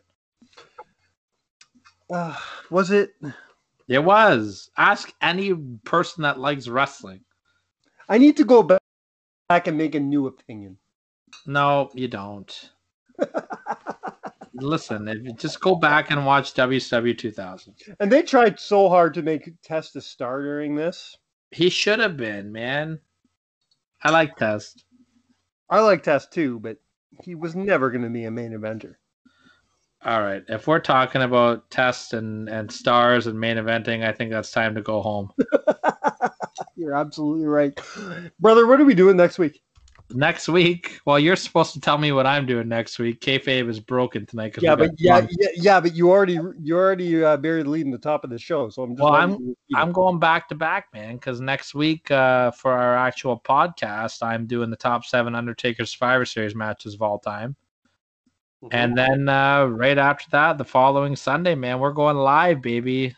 Instagram at Counted Out Seven, top seven Survivor Series teams of all time. And then I'm going to guest host on Good Friends, Better Enemies, and we're going to uh, rebook Survivor Series 1990 so that the gobbledygooker was actually the Undertaker. Old Egghead. Old egghead. I'm sure And- And, Tyrell. and, and- and- and Hector Guerrero was the secret member of uh, Ted DiBiase's team. I'm sure that would have went over like a fart in church, man. All right, man. I think that's it. I think we've bored the people enough. I- uh, we should probably stop drinking during these things. you Um, know, I'll not, let's leave it up to the viewers, okay? not including the live show. Can I Yeah. outdo myself this year? Mike, please don't outdo yourself. You I drank- drank 20 Coronas at SummerSlam. I am challenging myself to do better at Survivor Series. I am challenging you to at least drink. If you're gonna drink more, like do ten during the live show, and then another twenty after. I mean, that's about what I did last time. I drank about 12 or 12 or 14 during the live show. And We'll just blame it. We'll just blame it on the heat where the rails went off. On the live show, guys. By the way, we're. Forgot to clean the dog shit I know I stepped in it. in my yard beforehand, Yeah, I stepped in so it. So the fumes were getting to us. Buddy, we were sitting in a smelly dog shit backyard, sweating our balls off, pounding booze to save our life. It's true. Um, but this time it's November. Yeah. So we're either going to be outside freezing our balls off or we're going to be in separate houses. We haven't decided yet. Either way, it's going to be fucking awesome. Or or we will be, you know, in one of our houses fucking eight feet apart. Yeah, we'll go with that. Kayfabe, right? We'll see.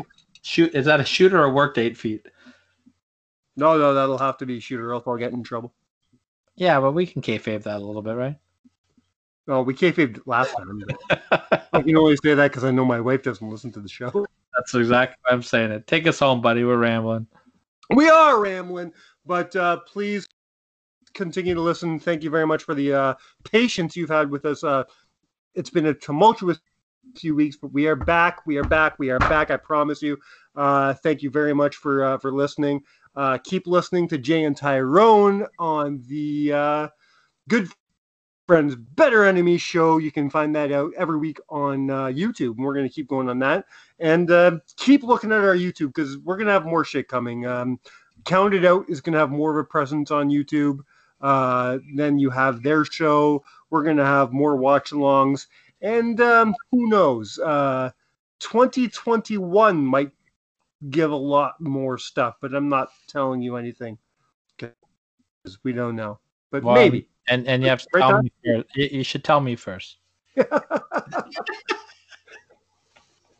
uh, we we have ideas. Ideas. That's Well- probably not a good thing. We shouldn't think. We can't even fucking wrap up a show and we're trying to think of ideas. Oh, well, this is my way of thanking the people, sir. That's fair. We love our we love the We count it out community. And um, we love all our listeners. We uh, uh, uh, Rob, thanks for listening. Uh, do we have any more listeners? No, that's about it. It's just Rob. I think Rob, there's Rob one that I, show about sixty times I a week. I think there's one that I want to bang in the bum. That's just me seeing if one You my leave Danny franchise out of this, man. Thank you very much. Take Danny us home, franchise doesn't listen to this fucking show. because Danny franchise is just gonna fuck it all up if we don't stop now. I am. we're taking this home. I love you all. Thank you very, very much for listening. Uh, on behalf of Survivor Series, we've been counted out. Cheers.